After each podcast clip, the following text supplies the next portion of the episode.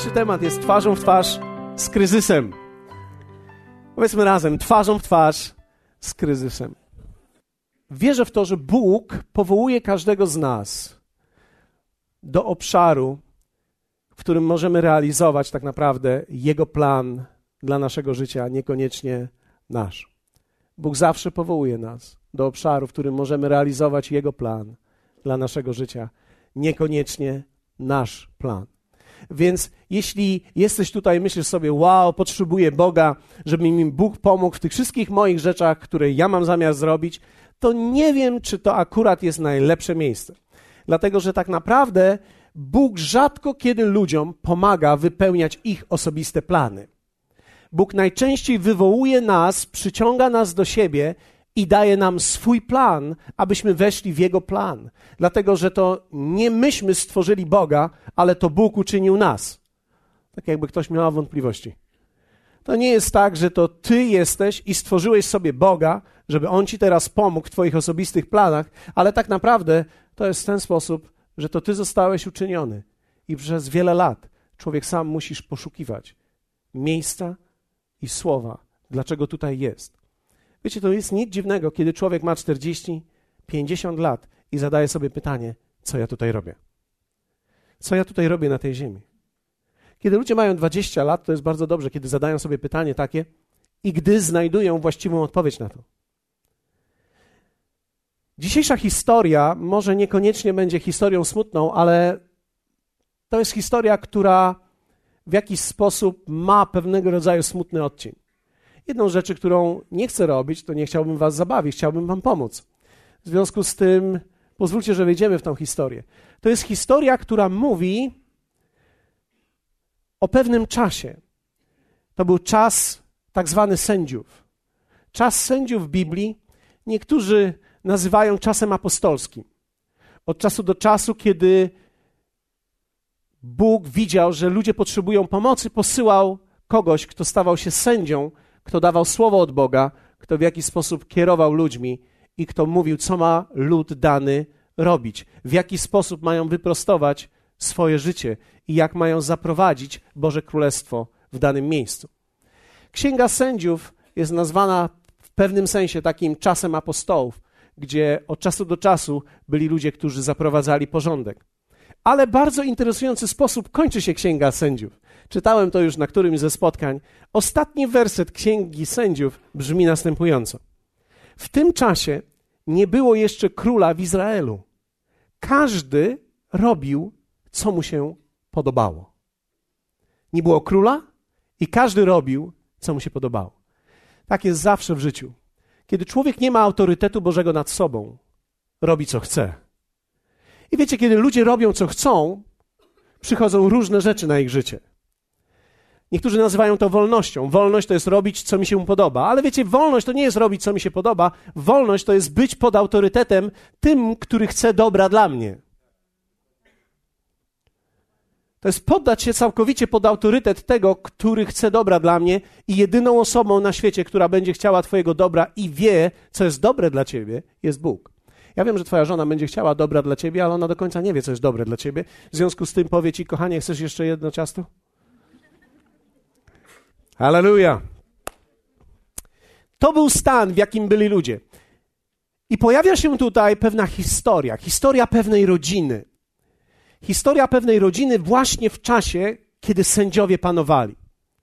I to jest historia, którą mamy w księdze Rut. W czasach, gdy rządzili sędziowie, nastał głód w kraju. Wtedy wyszedł z Betlejemu judzkiego pewien mąż wraz ze swoją żoną i dwoma synami aby osiągnąć jako, aby osiąść jako obcy przybysz na polach moabskich. On nazywał się Elimelech, a jego żona Noemi, synowie jego zaś Machlon i Kilion. Byli to Efratejczycy z Betlejemu Judzkiego i przyszli na pola moabskie i przebywali tam. Potem umarł Elimelech, mąż Noemi i pozostała ona sama wraz z dwoma synami, ci wzięli sobie za żony Moabitki. Jedna nazywała się Orpa, nie Opra, a druga nazywała się Rut. I mieszkali tam około 10 lat. Gdy obaj, Machlon i Kilion, też umarli, pozostała ta kobieta osierocona bez obu swoich synów i bez męża. Wtedy wybrała się wraz ze swoimi synowymi i wróciła z pól moabskich, gdyż usłyszała na polach moabskich, że Pan ujął się za swoim ludem i dał im chleb. Za każdym razem, kiedy mamy Stary Testament i mamy historię w Starym Testamencie, ta historia i jej narracja mówi o pewnych zasadach Bożych. W taki sposób umieszczano i pokazywano Boże zasady, opowiadano historię. W tej historii wszystko ma znaczenie. W Starym Testamencie każdy szczegół w pewnym sensie odbija pewną prawdę duchową. W tym miejscu chciałbym, żebyśmy przyjrzeli się tym tylko sześciu wersetom na dzisiaj, abyśmy zobaczyli niesamowitą prawdę duchową, która dzisiaj ma tak naprawdę nasze, nasz kierunek, który obraliśmy, to jest w jaki sposób stawić czoła i stanąć twarzą w twarz z kryzysem w życiu, który każdy człowiek będzie przeżywał od czasu do czasu. Każdy człowiek. Niezależnie od tego, czy to jest człowiek wierzący, czy to jest człowiek niewierzący. Nam się wydawało czasami, że kiedy przyjdziemy do Jezusa, miną nas kryzysy. Albo czasami przychodzimy do Boga, żeby kryzysy nas ominęły. Wiecie, kryzysy rzadko kiedy omijają ludzi. Najczęściej jednak stają przed nami i jesteśmy zaskoczeni, kiedy one przychodzą do naszego życia. Tymczasem, kiedy przychodzi kryzys do naszego życia, musimy wiedzieć, co mamy zrobić. Ta historia jest fenomenalna. Chciałbym, żebyście spojrzeli na imiona najpierw tych ludzi. Elimelech. Elimelech oznacza Pan jest królem. To jest człowiek, który swoim życiem ogłaszał: Pan jest królem. Bóg jest moim królem. To jest człowiek, który swoim imieniem mówił, tak jakbyśmy dzisiaj to powiedzieli, że Jezus jest Panem, że On jest Bogiem. Jezus jest Panem nad moim życiem. Gdziekolwiek On się pojawiał, objawiał to. Jezus jest Panem, Jezus jest Królem, Bóg jest Królem, Pan jest Królem. Miał swoją żonę, która miała na imię Noemi. Miła, Noemi oznacza miła, przyjemna i rozkoszna. Jak wielu z panów tutaj poślubiło taką? Wiesz, takie szemranie poszło. Jedną rękę widzę w górze i dwie, bo żona patrzy. Ale taka była Noemi. Błogosławieństwo Boże jest. Bóg mówi w swoim słowie, że kto żonę znalazł, tak? Znalazł błogosławieństwo od Pana. A więc ten, który określał swoim życiem i objawiał swoim życiem, Pan jest królem, znalazł żonę i kobietę do swojego życia, która była miła, przyjemna i rozkoszna, i wszyscy mężowie powiedzą Amen. Mieli również dwóch synów. I to określa pewną historię i stan ich życia i stan ich duszy. To, co człowiek rodzi, tak naprawdę określa to, co w nim jest i to, co przeżywa. Dzieci były nazywane imionami nie tylko w taki sposób, co te imiona oznaczały, na zasadzie ten, to dziecko przyniosło mi ten ból albo tą troskę, ale stan mojej duszy, stan wewnętrzny tego, co przeżywam. W związku z tym oni we dwójkę, ten, który mówi, Pan jest królem, Jezus jest Panem, ma wspaniałą żonę, jednak w dalszym ciągu rodzą dwa owoce swojego życia, gdzie jeden nazywa się słaby i chorowity, a drugi kilion, zniszczenie bądź też upadek. To jest bardzo ciekawe, że człowiek, który określa, że Bóg jest jego Bogiem i królem nad jego życiem i ma wspaniałą partnerkę życiową, w dalszym ciągu jednak jest w niewłaściwym stanie w środku, także zradza niewłaściwe owoce. Zradza owoce, które są słabe, które są chorowite i które są zniszczeniem i upadkiem. Kiedy wyszli stamtąd, z ziemi, która tak naprawdę nazywa się Betlejem Juda. Bardzo chciałbym, żebyście spojrzeli na to. Betlejem Juda. Jeśli ktoś z Was nie pamięta, Jezus urodził się w Betlejemie Judzkim. Betlejem Juda, dom chleba. Betlejem, dom chleba, Juda, chwała, obecność Boża. Chciałbym, żebyście zobaczyli na tę historię, bo to jest niesamowita historia. Człowiek mieszka tam, gdzie jest słowo. Człowiek mieszka pod słowem, może się nakarmić.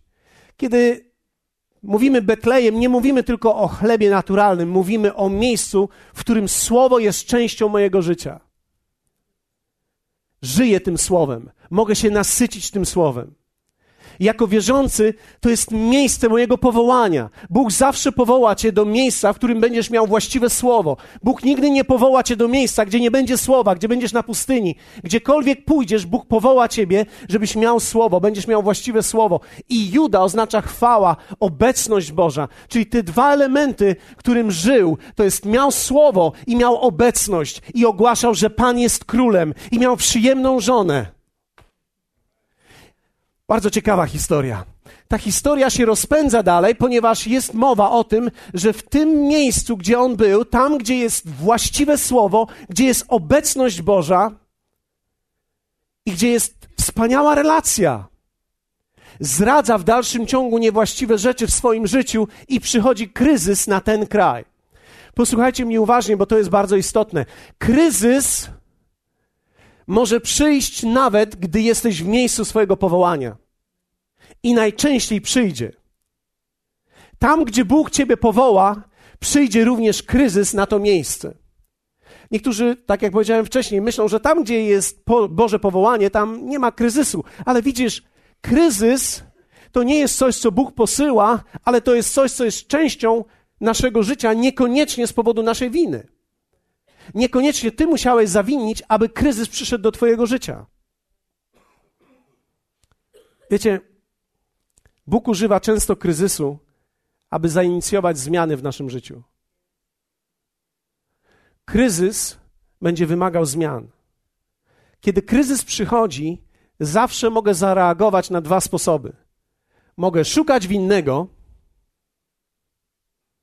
lub mogę szukać odpowiedzialnego. Łatwo jest poszukać winnych. Łatwo jest szukać winnych. Kto jest winny temu kryzysowi, w którym się znajduje? Najczęściej szukamy tej winy na zewnątrz.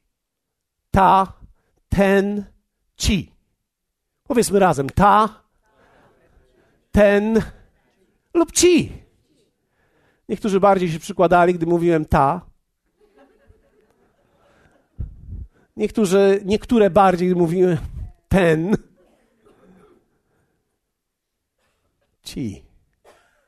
Można być w miejscu kryzysu, w miejscu powołania, i tak naprawdę, kiedy człowiek jest w miejscu kryzysu i powołania, coś się wewnątrz ciebie dzieje i człowiek podejmuje wtedy decyzję. Widzisz, kiedy kryzys życia przychodzi, Bóg chce go użyć, aby wprowadzić ciebie na zupełnie nowy poziom życia i dokonać koniecznych zmian, abyś mógł zmienić rzeczywistość, która jest wokół ciebie. Na kryzys można również zareagować w ten sposób: mam już dość. Albo można powiedzieć: powstanę i pokonam go. Widzisz, Bóg nigdy nie używa testu, aby zobaczyć, co w tobie jest. Jak wielu z Was wie o tym, że Bóg dobrze wie, co jest wewnątrz nas. Kiedy przychodzi kryzys, to nie Bóg ma się dowiedzieć, co w nas jest, ale to my mamy się przypatrzyć, co w nas jest. Kiedy kryzys przychodzi, człowiek coś wypowiada, coś wyraża. Słowa pełne lęku, słowa pełne niewiary często, słowa pełne depresji, zniszczenia. Wiecie, my nie mówimy tego w kościele. W kościele czasami ludzie nakładają maskę, czasami ludzie nakładają uśmiech sztuczny, a w środku ich boli, dlatego że nie wiedzą, w jaki sposób połączyć realny świat z Bożym światem. Myślą, że Boży świat to jest tylko uśmiech plastikowy. Bo tak wypada a jednak wewnątrz ich boli, bo nie wiedzą, jak mają zmierzyć się z tym, co jest wewnątrz ich. Nie wiedzą, jak odpowiedzieć na to.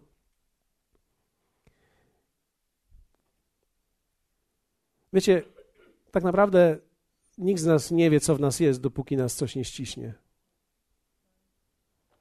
My nie wiemy, co w nas jest, dopóki nas coś nie ściśnie. Jak się zachowujesz, gdy kończą się pieniądze? Jak się zachowujesz, kiedy masz konflikt w małżeństwie trwający dłużej niż dwie godziny? Dłużej niż dwa dni?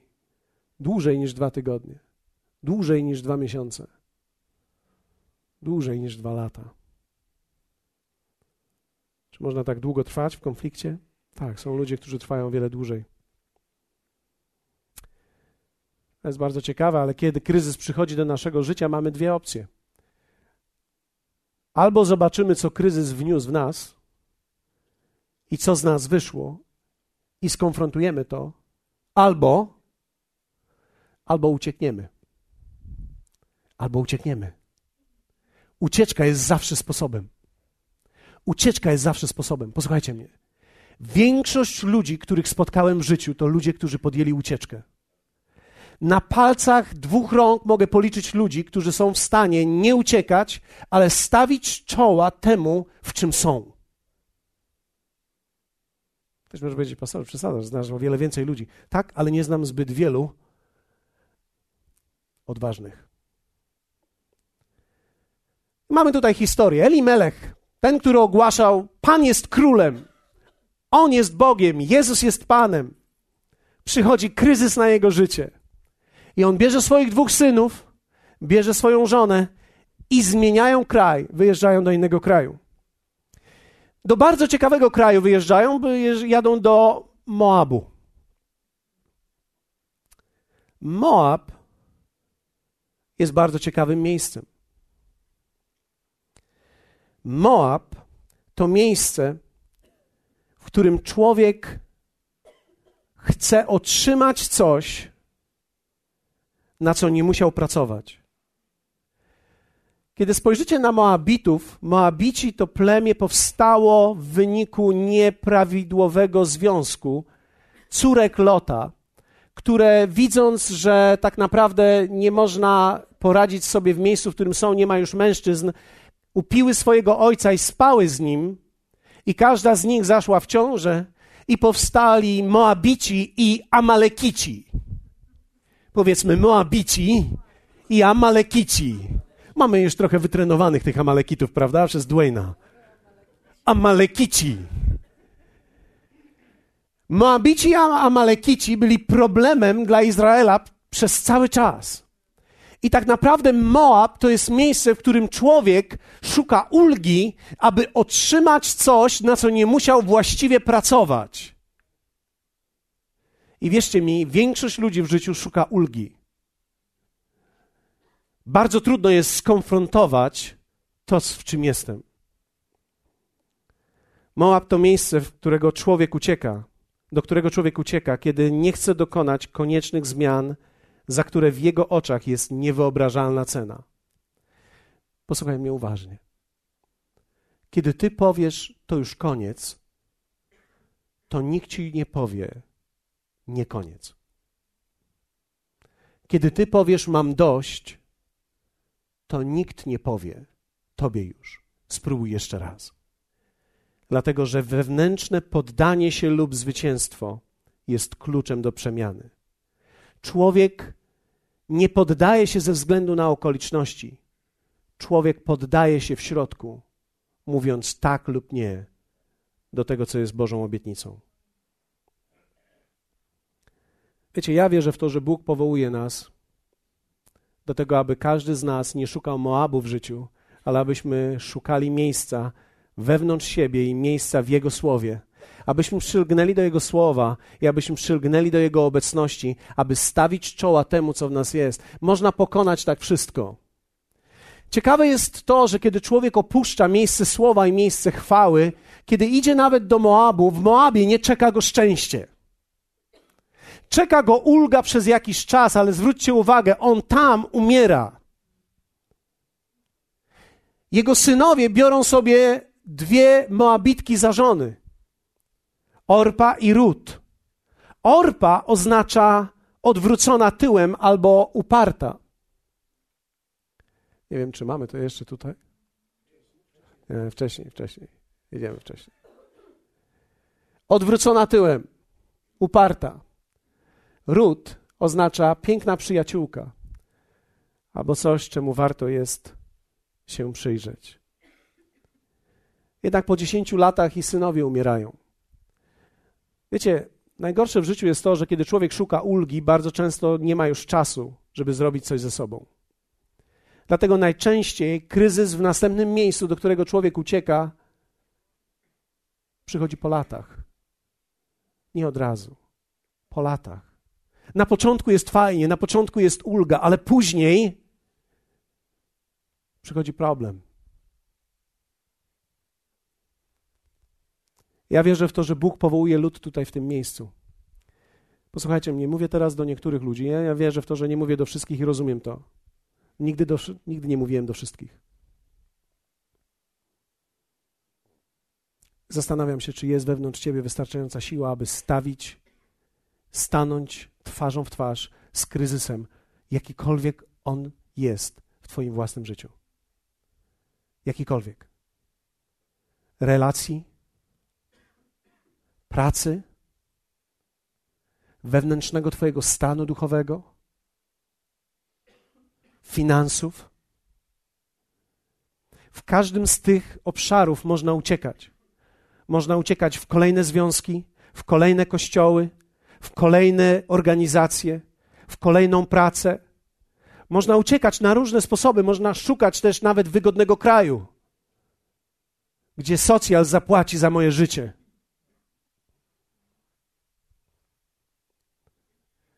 I prawda jest taka, że będziesz miał ulgę, cokolwiek nie zrobisz, ale dopóki nie zmierzysz się z kryzysem i dopóki nie stawisz czoła temu, co jest wewnątrz ciebie i nie staniesz w zupełnie nowym miejscu, to nic się nie zmieni. Wierz mi, nic się nie zmieni. A ja wierzę w to, że Bóg powołuje nas tutaj w tym miejscu. Jako lud, który chce widzieć tą zmianę, który wierzy Jego słowu i który powie: Tak, my chcemy, aby w tym miejscu, do którego nas Bóg powołał, owocność przyszła, bo owocność przychodzi zawsze przez wiarę.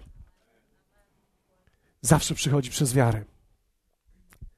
Dlatego, bo obietnice Boże ile ich było. W nim znalazły swoje tak. W kim? W Chrystusie. Obietnice, które są od Boga, nie są w tym miejscu z tą osobą, poprzez tą pracę, poprzez ten układ, ale w Chrystusie znalazły swoje tak. To w Chrystusie jest moja obietnica i to w Chrystusie muszę ją znaleźć. W nim jest to przyzwolenie, abym otrzymał to, co Bóg do mnie mówi. I teraz słowo mówi, dlatego przez niego mówimy Amen. Ku chwale Bożej. Nie wystarczy, że obietnice Boże są tak, ty musisz powiedzieć Amen. Jeśli masz kryzys, nie tak łatwo jest powiedzieć Amen. Najczęściej, kiedy mamy kryzys i słyszymy obietnicę Bożą, mówimy tak, ale. Tak, ale to nie jest amen. Tak, ale to działa tylko dla niektórych. Tak, ale to działa tylko gdzieś dla kogoś. To jest tylko dla utalentowanych, to jest dla tych tylko, którym się poszczęściło. Tak, ale to jest możliwe tylko w jakimś wyjątkowym kraju. Na pewno w takim, w którym nie trzeba płacić podatków, bo w naszym kraju jest bardzo ciężko. Na pewno, na pewno znajduje się na globie jakaś kobieta, która mnie pokocha z tym wszystkim, co mam. Być może ty będziesz miał to szczęście. Być może są ze trzy takie. Ci próbowali trafić i nie trafili. Jeden dostał taką, która nazywa się uparta. Kto z was ma taką żonę? Nie podnosić rąk. Aż wiedziałem. Nie, niektórych z was znam. Wiem już, kto chciał podnieść swoją dłoń. Uparta albo odwrócona tyłem. Niesamowity gest, który może żona zrobić mężowi, kiedy on coś prosi i kiedy chce czegoś od niej.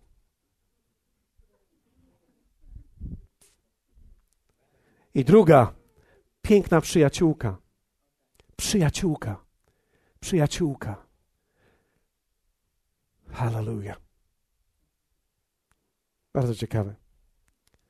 Ja wierzę w to, że Bóg powołuje ludzi tutaj, którzy powiedzą: Ja nie tylko chcę mieszkać w tym kraju, ja chcę żyć rzeczywistością tego kraju. Ja nie chcę tylko być tam, gdzie jest słowo i chwała, ja chcę czerpać z tego. Bo widzisz, można żyć tam, gdzie jest słowo i chwała i umrzeć z głodu.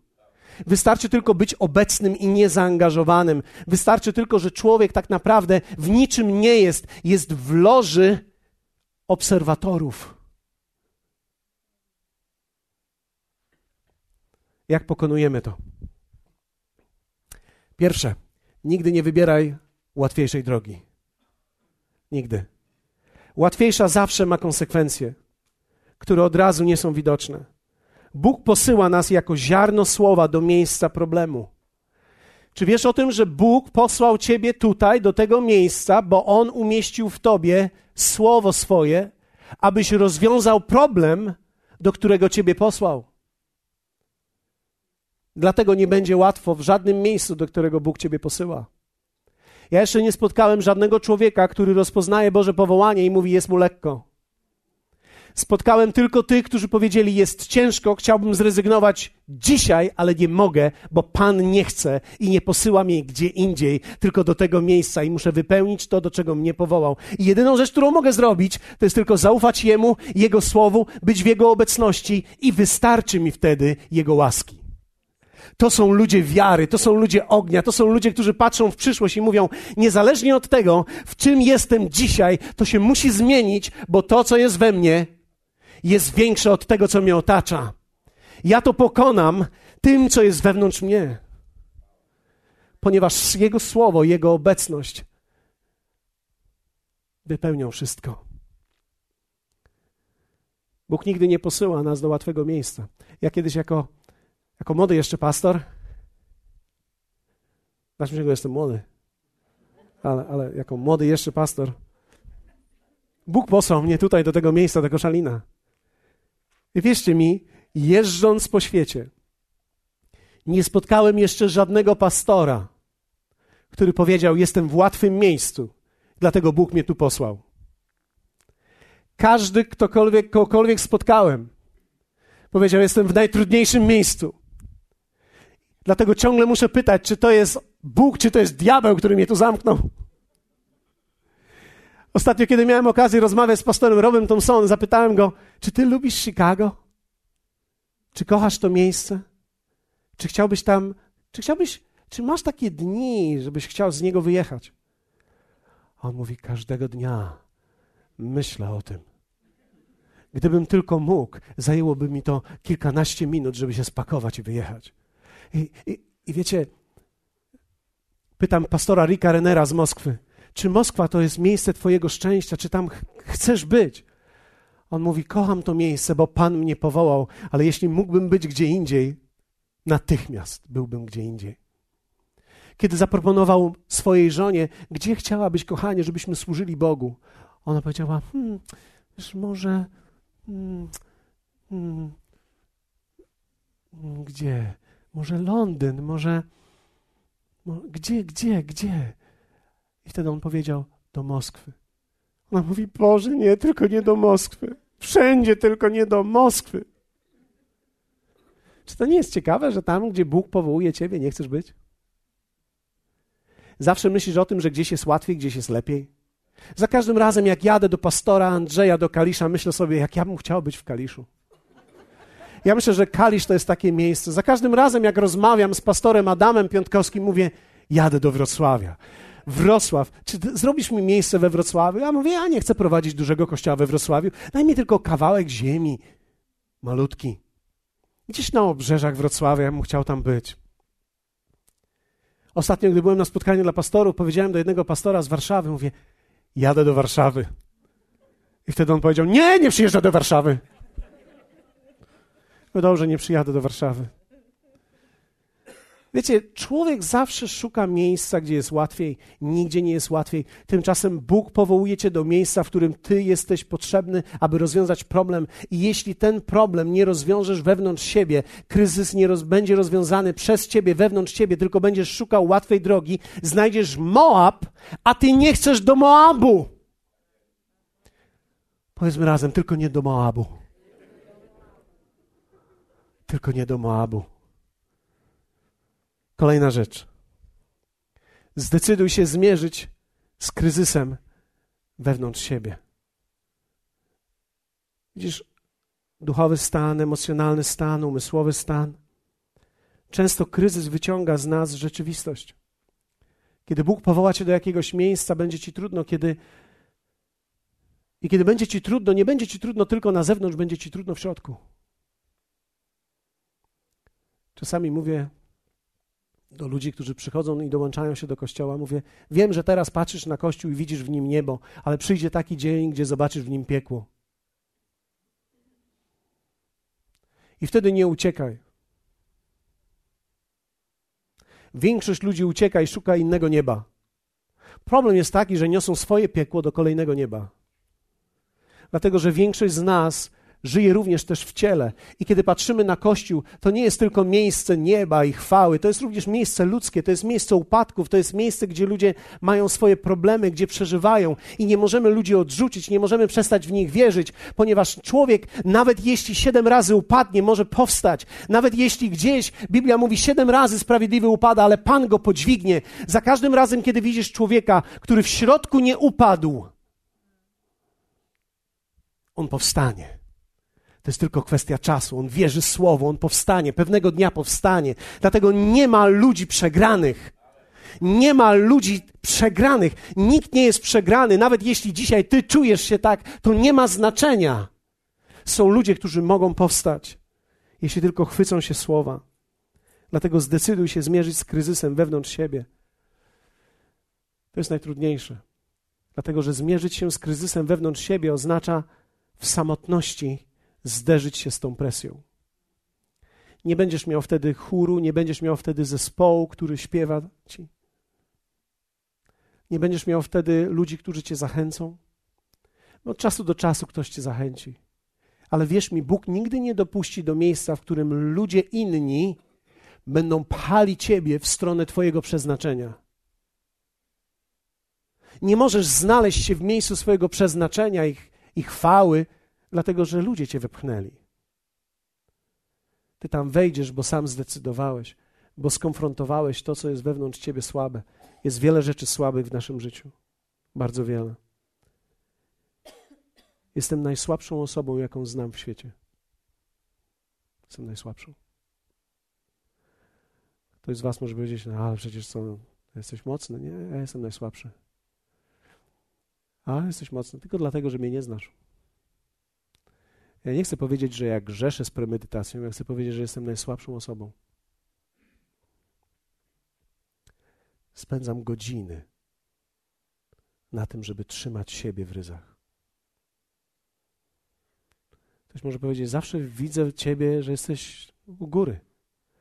Ty nie wiesz, ile to kosztuje, żeby tutaj być. Żeby zachować swój umysł, postawę żeby nie uciekać i nie oszukiwać, zwłaszcza kiedy masz dzieci, które cię obserwują zarówno w kościele, jak i w domu. Jestem bardzo słaby, a jednocześnie w nim znalazłem wielką moc.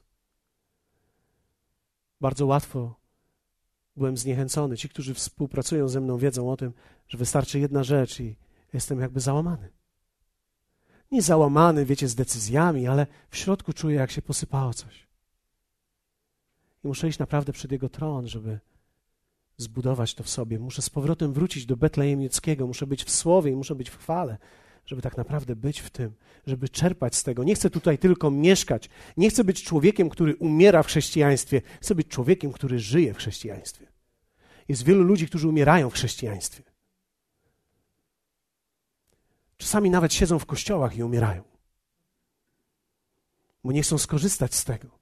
Jezus powiedział: Moimi braćmi, moimi siostrami, moją rodziną to nie są ci, którzy tylko słuchają słowa, ale to są ci, którzy słuchają i wykonują je. Dlatego zdecyduj się zmierzyć z kryzysem, który jest wewnątrz ciebie. Kiedy masz kryzys w relacjach, coś nie działa. Stań przeciwko temu, co nie działa. Zmierz się z tym, co nie działa. Wiecie, dobre małżeństwo, jak kiedyś mówiłem, większość dobrych małżeństw to są małżeństwa, które przeszły przez kryzys i zwyciężyły.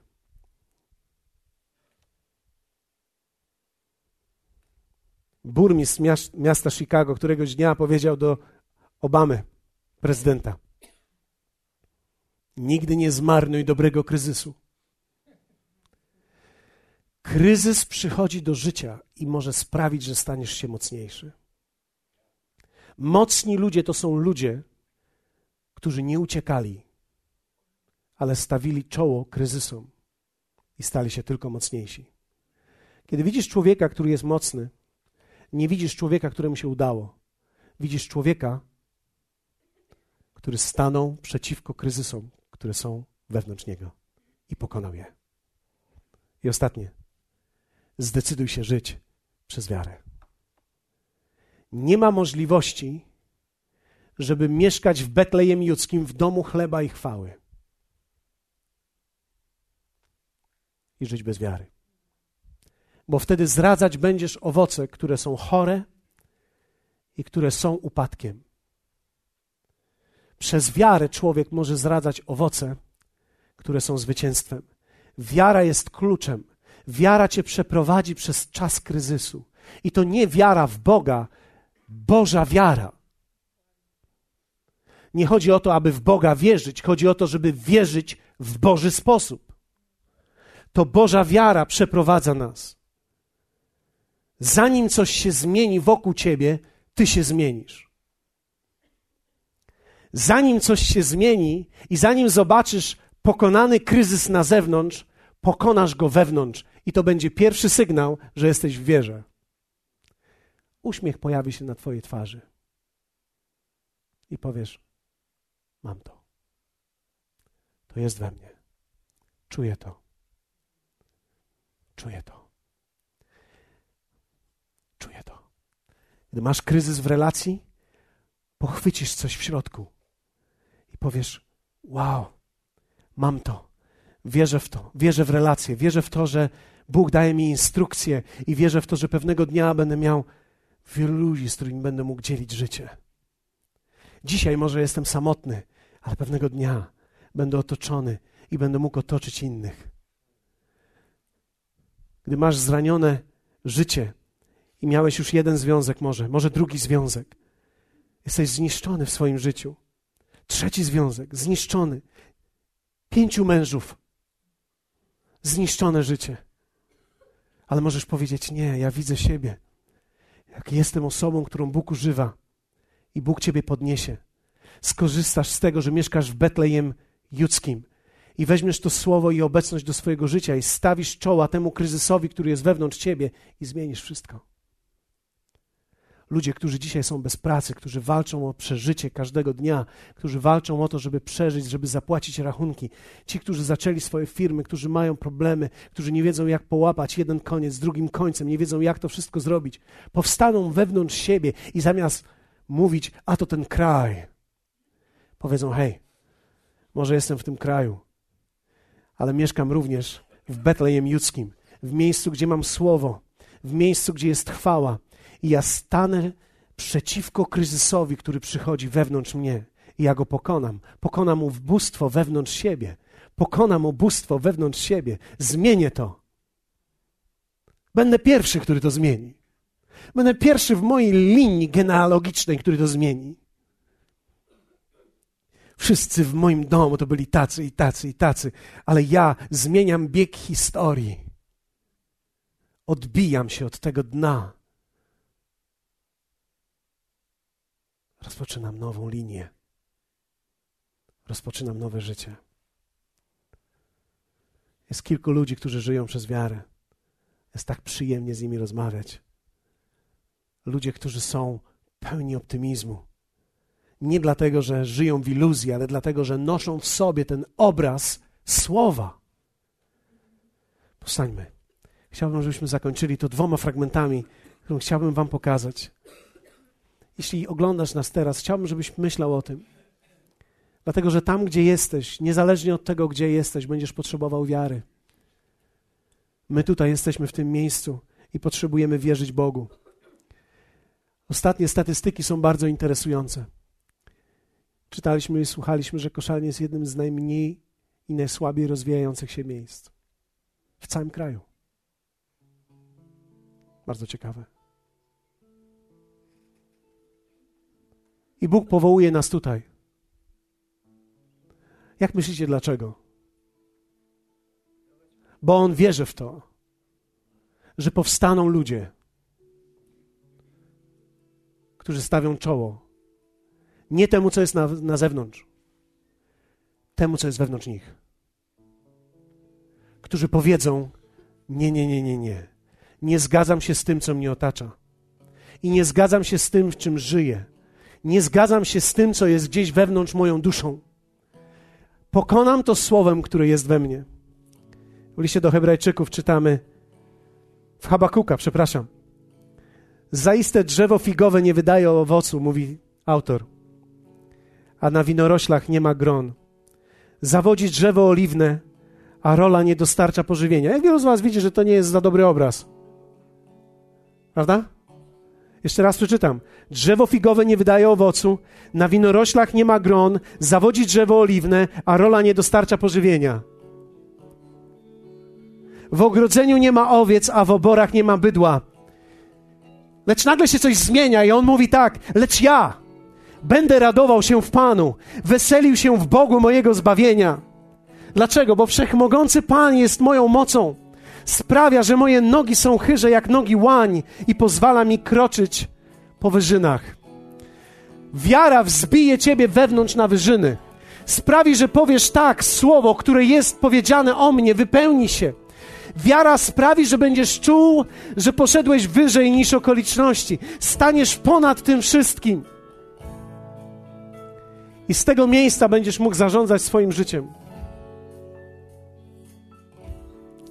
I kończy się to przewodnikowi chóru przy wtórze instrumentów strunowych. Przewodnikowi chóru przy wtórze instrumentów strunowych. Lecz ja będę radował się Panu. Powiedz to je, powiedz to sam, lecz ja. Widzisz, ja nie mogę podjąć tej decyzji za ciebie, to ty musisz podjąć tą decyzję, to, to w tobie musi zabrzmieć, zarezonować coś, kiedy powiesz, lecz ja! Powiedzmy razem, lecz ja! Powiedz głośno, lecz ja! Powiedz to tak, żebyś sam usłyszał po raz pierwszy. Apostoł Paweł prawdopodobnie w liście do Hebrajczyków mówi tak: A sprawiedliwy mój z wiary żyć będzie. Lecz jeśli się cofnie, nie będzie dusza moja miała w nim upodobania. Lecz my nie jesteśmy z tych, którzy się cofają i giną, lecz z tych, którzy wierzą. Wierzą. Jestem z tych, który wierzy i zachowuje duszę. Hallelujah. Ciekawa historia, poczekajcie. Ciekawa historia kiedy ten kryzys dobiegł już całkowitego zenitu. Panowie pomarli. Została tylko przyjemna Noemi. Została z dwoma synowymi, z Orpą i Rut. Biblia mówi, usłyszała na polach moabskich, że jest świeży chleb w Betlejemie Judzkim.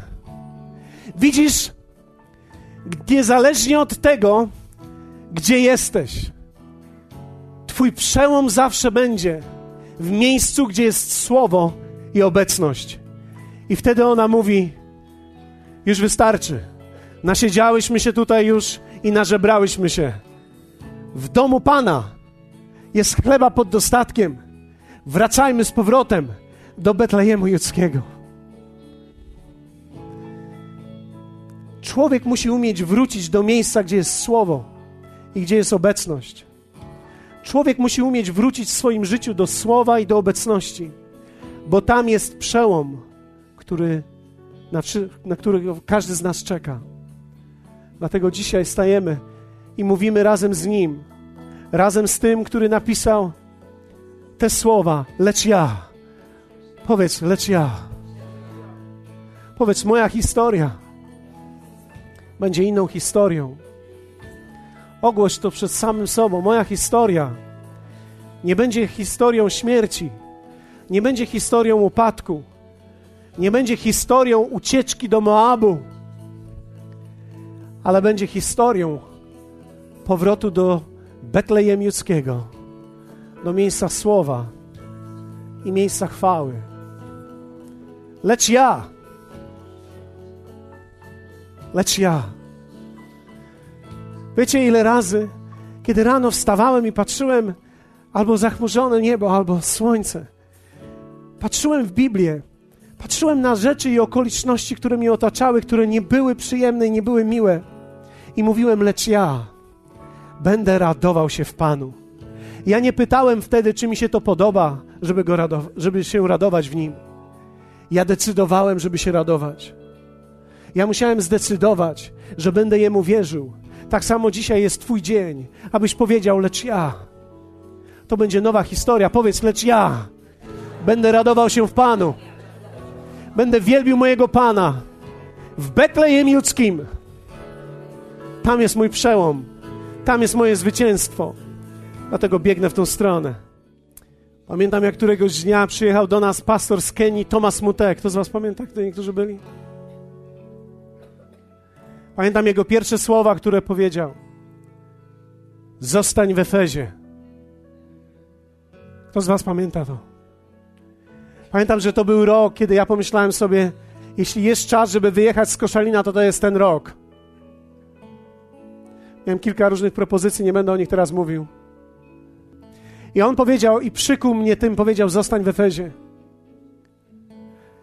To, czego nie wiedział, że rok później, kiedy on będzie głosił w innym kraju, jego żona będzie wyjeżdżała na spotkanie. Wsiadła w samochód, wyjechała, wyjechała z domu, wyjechała za bramę. Podbiegł pewien człowiek i strzelił jej trzy razy w piersi. Jej córka siedziała obok, zginęła na miejscu.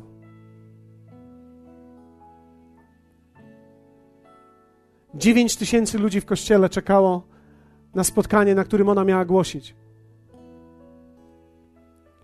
Tomasz, kiedy to usłyszał, z powrotem wrócił szybko. Nie wiedział, co ma zrobić. Ale jedną rzecz, którą powiedział: Diable, nie wykorzysz mnie stąd, bez względu na to, co się dzieje. Rok później ożenił się po raz kolejny.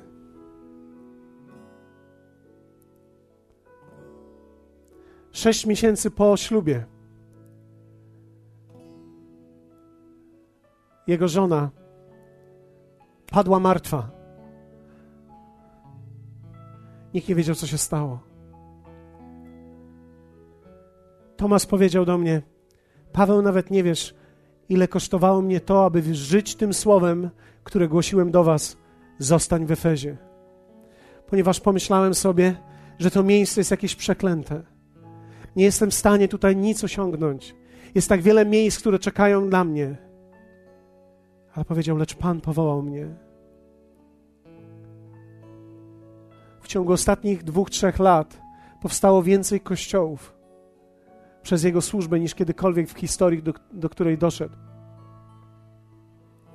Setki kościołów zostało wzbudzonych tylko dlatego, że człowiek się nie poddał i powiedział: Lecz ja, bez względu na okoliczności, bez względu na kryzys życia, pozostanę w miejscu, do którego Bóg mnie powołał, zmierzę się z tym i rozprawię się z tym.